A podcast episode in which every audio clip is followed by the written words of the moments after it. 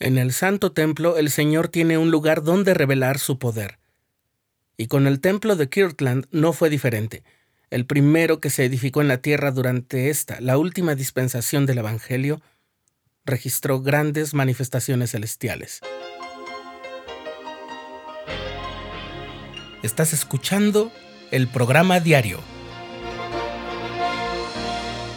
presentado por el canal de los santos de la Iglesia de Jesucristo de los Santos de los Últimos Días.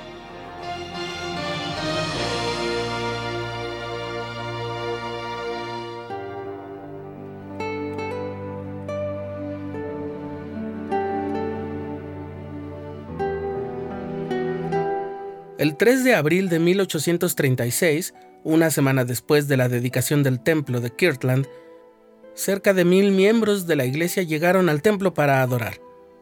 Los doce apóstoles administraron la Santa Cena a la congregación y luego José y Oliver bajaron las cortinas de lona de alrededor del púlpito más alto, en el lado oeste de la sala de abajo, y se arrodillaron detrás de ellas para poder orar en silencio, sin que la congregación los viera. Después de sus oraciones, relata José en la sección 110 de Doctrina y Convenios, el velo fue retirado de nuestras mentes y los ojos de nuestro entendimiento fueron abiertos. El Salvador apareció frente a ellos con el rostro más brillante que el sol. Relata José que los ojos del Señor eran como fuego y su cabello como nieve. Debajo de sus pies, el barandal del púlpito parecía de oro puro. Con su voz, que era como estruendo de muchas aguas, dijo el Señor, Regocíjese el corazón de todo mi pueblo, que con su fuerza ha construido esta casa a mi nombre. He aceptado esta casa, y mi nombre estará aquí, y me manifestaré a mi pueblo en misericordia. El corazón de millares y decenas de millares se regocijará en gran manera, como consecuencia de las bendiciones que han de ser derramadas y la investidura con que mis siervos han sido investidos en esta casa. Finalmente el Señor declaró, la fama de esta casa se extenderá hasta los países extranjeros, y este es el principio de la bendición que se derramará sobre la cabeza de los de mi pueblo. La visión se cerró en torno a José y Oliver, pero al instante los cielos se abrieron de nuevo. Vieron frente a ellos a Moisés, y éste les entregó las llaves del recogimiento de Israel, a fin de que los santos pudieran llevar el Evangelio al mundo y traer a los justos a Sión. Muchos años después, el presidente Joseph Fielding Smith explicó que el profeta empezó a ejercer esas llaves al enviar misioneros al mundo para ayudar en ese recogimiento. Luego apareció un ser celestial que se identificó como Elías y les entregó las llaves de la dispensación del Evangelio de Abraham diciendo que todas las generaciones serían bendecidas por medio de ellos y de quienes vinieran después de ellos.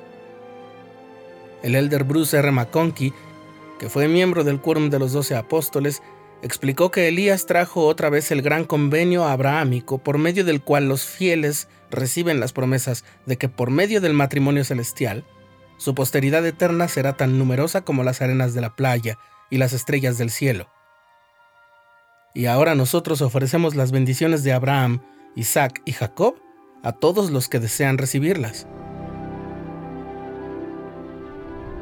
Cuando Elías se fue, José y Oliver vieron a Elías el profeta del Antiguo Testamento que subió al cielo en un carro de fuego, el que es conocido como Elías Tisbita. En inglés uno y otro se distinguen porque Elías, el primer visitante, tiene un nombre igual en inglés, Elías, pero Elías el profeta se pronuncia Elijah. Elías el profeta dijo, ha llegado plenamente el tiempo del cual se habló por boca de Malaquías, testificando que él, Elías el profeta, sería enviado antes que viniera el día grande y terrible del Señor, para hacer volver el corazón de los padres a los hijos y el de los hijos a los padres, para que el mundo entero no fuera herido con una maldición. Por tanto, dijo, se entregan en vuestras manos las llaves de esta dispensación, y por esto sabréis que el día grande y terrible del Señor está cerca, sí, a las puertas. El presidente Russell M. Nelson explicó que gracias a la visita de Elías el profeta en el templo de Kirtland, el afecto natural entre las generaciones comenzó a engrandecerse. Esa restauración fue acompañada por lo que en ocasiones llamamos el espíritu de Elías, una manifestación del Espíritu Santo que da testimonio de la naturaleza divina de la familia. Ese sentimiento impulsa nuestro deseo de indagar sobre nuestros antepasados para que los ayudemos a tener disponibles las ordenanzas del Evangelio y del sacerdocio.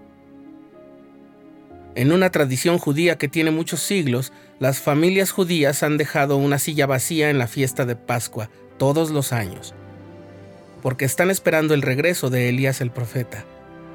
Ese día, el 3 de abril de 1836, cuando ocurrieron estas grandes visiones y manifestaciones, era domingo de Pascua.